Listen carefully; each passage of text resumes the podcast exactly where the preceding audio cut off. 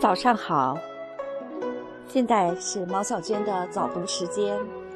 从今天起，开始读古典诗歌吟诵九讲。首先介绍本书的作者叶嘉莹先生。叶嘉莹，一九二四年生，至今。著名古典文化学者，南开大学中华古典文化研究所所长，博士生导师，加拿大皇家学会院士，曾任中国台湾大学教授，美国哈佛大学、密歇根大学及哥伦比亚大学客座教授，加拿大不列颠哥伦比亚大学终身教授，还受聘为国内多所大学客座教授。及中国社会科学文学所名誉研究员。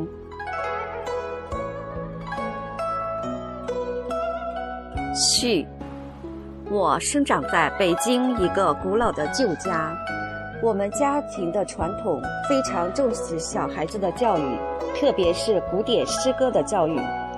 我小的时候就吟诗来说，家里并没有给我特别开过什么课。我的父亲。伯父和我的母亲、伯母，他们都喜欢吟诗。男士们像我父亲和伯父就大声的吟唱，我母亲和伯母就拿着一本诗集小声的吟诵。所以我从小就是在这样一个吟诵的环境之中长大，并没有人特别教给我怎样怎么样去吟诵。但是我听到他们吟诵，就知道这个诗是可以拖长声音，这样大声的来唱诵的。而且吟诵的时候，我发现我父亲跟我伯父吟诵的声调不相同，我母亲跟我伯母吟诵的声音就更不一样。没有人说你一定要跟着我这个调子念才是对的。但是你要体会，就在你非常小的时候，没有任何理性思辨的时候，已经被他的声音带进去了。所以，我对古典诗歌的热爱是在吟诵中自然而然形成的。我理解的吟诵的目的，不是为了给别人听。而是为了使自己的心灵与作品中诗人的心灵，能借着吟诵的声音达到一种更为深密，能达到一种更为深微密切的交流和感应。因此，中国古典诗歌之生命也是伴随着吟诵之传统而成长起来的。古典诗歌中的心发感动之特质。也是与吟诵之传统密切结合在一起的，所以我说读古诗一定要吟诵。你如果真的要学古典文学，就一定要吟诵有第一点体会。目前中国正在提倡吟诵，这是非常好的事情。不过有些年轻人没听过古人吟诵，常把吟诵与朗诵或歌唱混为一谈。虽然唱歌很好听，有节拍韵律，学起来也更加容易，但那并非传统的吟诵。我很高兴能看到有不少年轻人正在做推动吟诵的事情，尤其是首都师范大学的徐建顺先生与亲近母语的徐冬梅女士，他们付出了很大努力，积极推动出版了国内第一套儿童吟诵教材《我爱吟诵》。我当时还为这套书写了序言。我真心的希望能让现在的小朋友听到吟诵，喜欢吟诵。二零一零年，徐冬梅女士邀请我到扬州为六百名小学语文老师做讲座，那是我第一次和这么多小学老师们在一起。我推掉了北京大学和南开大学的学术研讨活动，专程赶到扬州，因为我一直有一个理想。我希望在幼儿园开设古诗畅游科目，用简单、小孩子容易学的，也是合乎中国传统的吟诵方法教他们吟诵。因为学习古典诗词开始的越早越好。现在距离吟诵的传统相当遥远了。等到孩子们长大了，听惯了流行歌曲，你再让他吟诵，他会感觉这真是稀奇古怪。这是什么声音？难听死了，远不如我们流行歌曲。热门音乐好听，就不容易接受古诗词了。小孩子很纯真，而且记忆力强，通过吟诵可以长久记忆，所以我才有这样一个提议。但是我年纪大了，我的理想已经很难有机会实现了。我很希望亲近母语，能做这样的事情。对小朋友来说，学习吟诵是他们体会中国诗歌最好的办法。甚至不要多讲，就让他背，而且最好是有一个声调来背。只有中国诗才有吟诵，外国的诗没有吟诵，只有朗诵。我们中国的诗有格律，或五言，或七言，平平平仄仄仄仄仄平平。为什么有格律？这就是为了吟诵。我们中国的诗从周朝开始，最早的《周礼》《春官》《大司》的诗 记载，以乐句，以粤语教国子。前面的大司乐不应该念乐了，即用带着音乐性的语言教小孩子诵读，读的课本是《诗经》。用什么方法教呢？兴道讽诵言语，兴。名词读作兴，动词读作兴，就是兴发兴起。读诗是让读者先兴发一种内心的感动，不是像小和尚念经那样有口无心，而是要从诗里感到真正的感发兴起。道，通导是要引导，要告诉小朋友这首诗是什么意思，有什么内涵。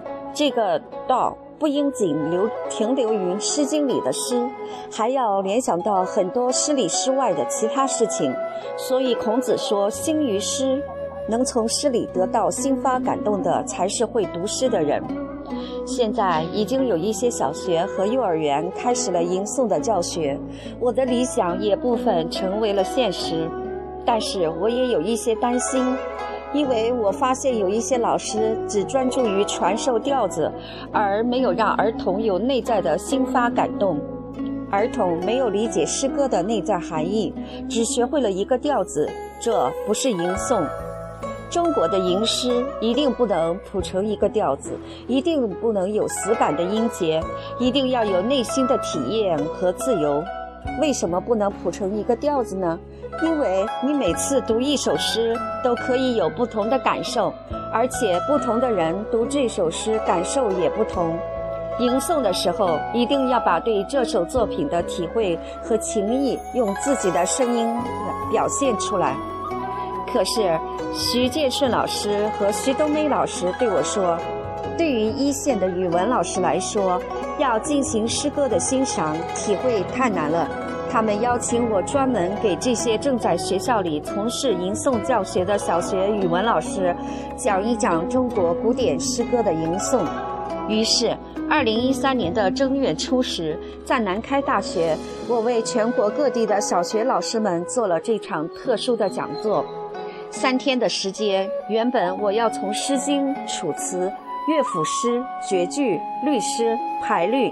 令词长调中选一些有代表性的篇目来赏析吟诵，可是因为时间关系，很多内容无法展开，也只能让老师们对中国古典诗歌的脉络和各种诗歌题材吟诵方法有个大致的了解。我要和老师们说明的是，你要对作者以及他写作的背景。环境都能够了解，才能够把这首诗体会的深入。另外，现在还有这样一个误区：大家说平声才可以拖长，仄声不能拖长，这不是必然的，因为读诗的感情不同，仄声有时也可以拖长。甚至于入声，你把它收住以后，调子也一样可以拖长。中国的吟诵没有必然的说哪个字长，哪个字短，哪个字高，哪个字低，因为作者的背景不同，写作诗歌的感情也不同，它是变化万端，但节奏一定是一样的，在常态的规律之中，有抑扬高低的变化。而且他不是在大庭广众之下表演给大家看，你们都唱我这个调子就对了。不一定是如此。你有你的体会，他有他的体会，只要是真实的体会，把自己的体会按照节奏吟唱出来就是好的。如果自己什么体会都没有，就算学了一个好听的调子，也仍然是不会吟诵的。因为这是现场讲座，我有很多口语的表达和即兴的发挥，不能如我平常在写作时的表述那样严谨有条理。但是对于吟诵的系统表述，这次讲座也算是相对完整。我是真诚的希望我们的语文老师能把这么美的吟诵带给小朋友。中国有这么多美丽的诗歌，如果我们不能欣赏、不能传达，那我们真是辜负了古人。感谢广西师，感谢广西师范大学出版社全程摄录，感谢徐建顺老师、徐冬梅老师、张静老师热心的筹办这次活动。讲座中未及充分展开的部分，亲近母语的朋友们也根据相应内容做了补充。在这里，我一并致谢。未来的中国需要更多的年轻人来做这些有意义的事，祝福他们。据叶嘉莹口述整理，二零一四年四月二日，第一讲说诗忆往。一家学渊源，我是一九二四年生人，今年二零一四年，我十岁九十，七岁九十一。如果从现在回溯到从前，我开始背诵吟咏诗歌，吟咏诗歌已经有八十六年之久了。我虽然不敢说吟诵是怎么样的，可是我确实是从小就开始吟诵。我个人对于吟诵有一点点的体会。我们都知道，我们国家这么大，各地区都有自己的方言。每个地区用方言来吟诵，这是一件美好的事情。可是，因为我们现在是统一的教学，一般是用普通话来教学的。而我生长在当年的北平，现在的北京，所以我所说的是普通话。我们的普通话有一个最大的缺点，就是没有入声字儿。南方很多地方有入声字儿，可是北方没有，为什么呢？因为我们中国的北方经过了很多年的战乱，常有各种民族融汇进来，而且北京在中国明清两代都是首都的所在，各地方考进士的人要从事于政府工作，都是到北京来。如果大家都各说自己的方言，彼此就没有办法沟通，所以就有了我们所谓的北京话。为了彼此交流方便，就有了这样一种语言。可是普通话里面没有入声，而我们中国体旧体传统的诗词是非常注重入声字儿的读音的。可以说，北京的语言天生就有这样的缺点。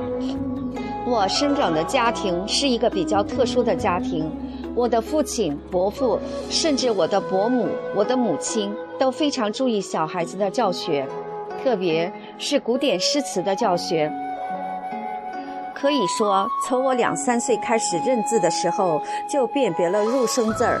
那时我父亲教我念，我们叫做字号。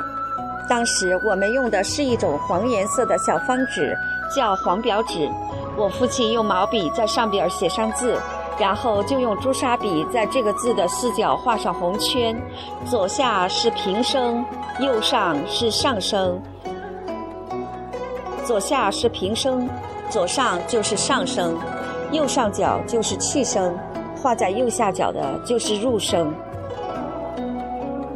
当我父亲教我读这个字号的时候，比如“树”字儿，我父亲就在上面画了很多的圈儿。说当做名词时念数四声，这是去声的字儿；当做动词时念数三声，是念上声。有时候还可以当做副词，就是屡次的意思。比如说，一个大臣对皇帝数谏之，就是多次劝谏，多次谏劝。这时的数就是副词，而这个字儿。还有另外一个读音是可以当做形容词的。当形容词用的时候是繁密的意思，就是绝很密集。我父亲说，在孟子上有一句话说：“促谷不入乌池。”这个数念促，易经繁密，所以就是这一个字儿，有平上去入。有一个上声，一个去声，两个入声，四个不同的读音与四种不同的解释。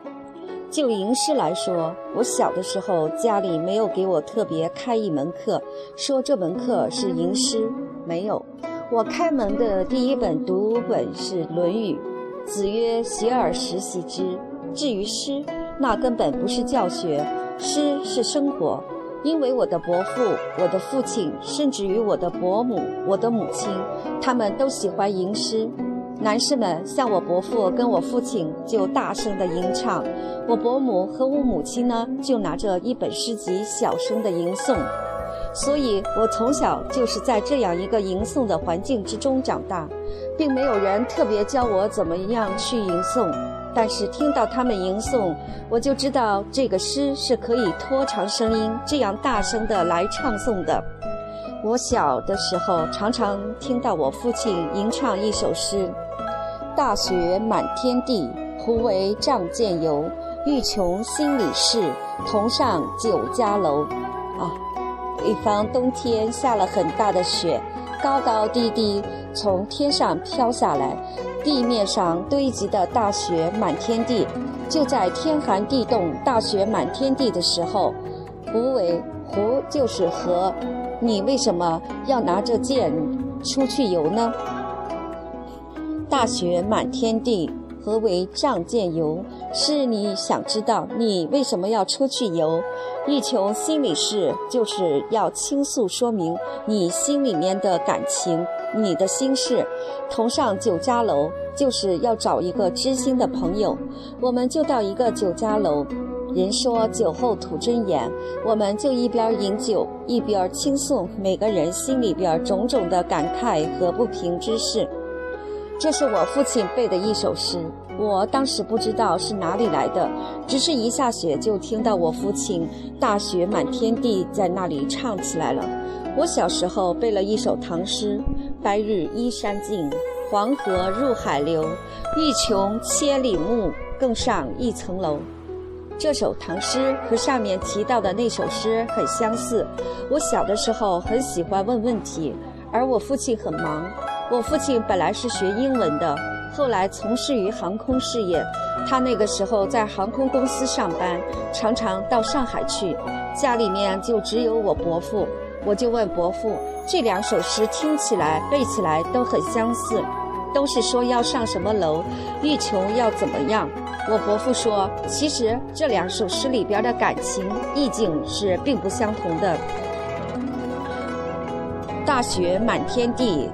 何为仗剑游？充斥于天地之间的狂飞乱舞的白雪，使得你感觉心中有一种不平，所以欲谈心里事。同上的是酒家楼，可是白日依山尽，黄河入海流，说的不是茫茫的大雪纷飞，而是说白日。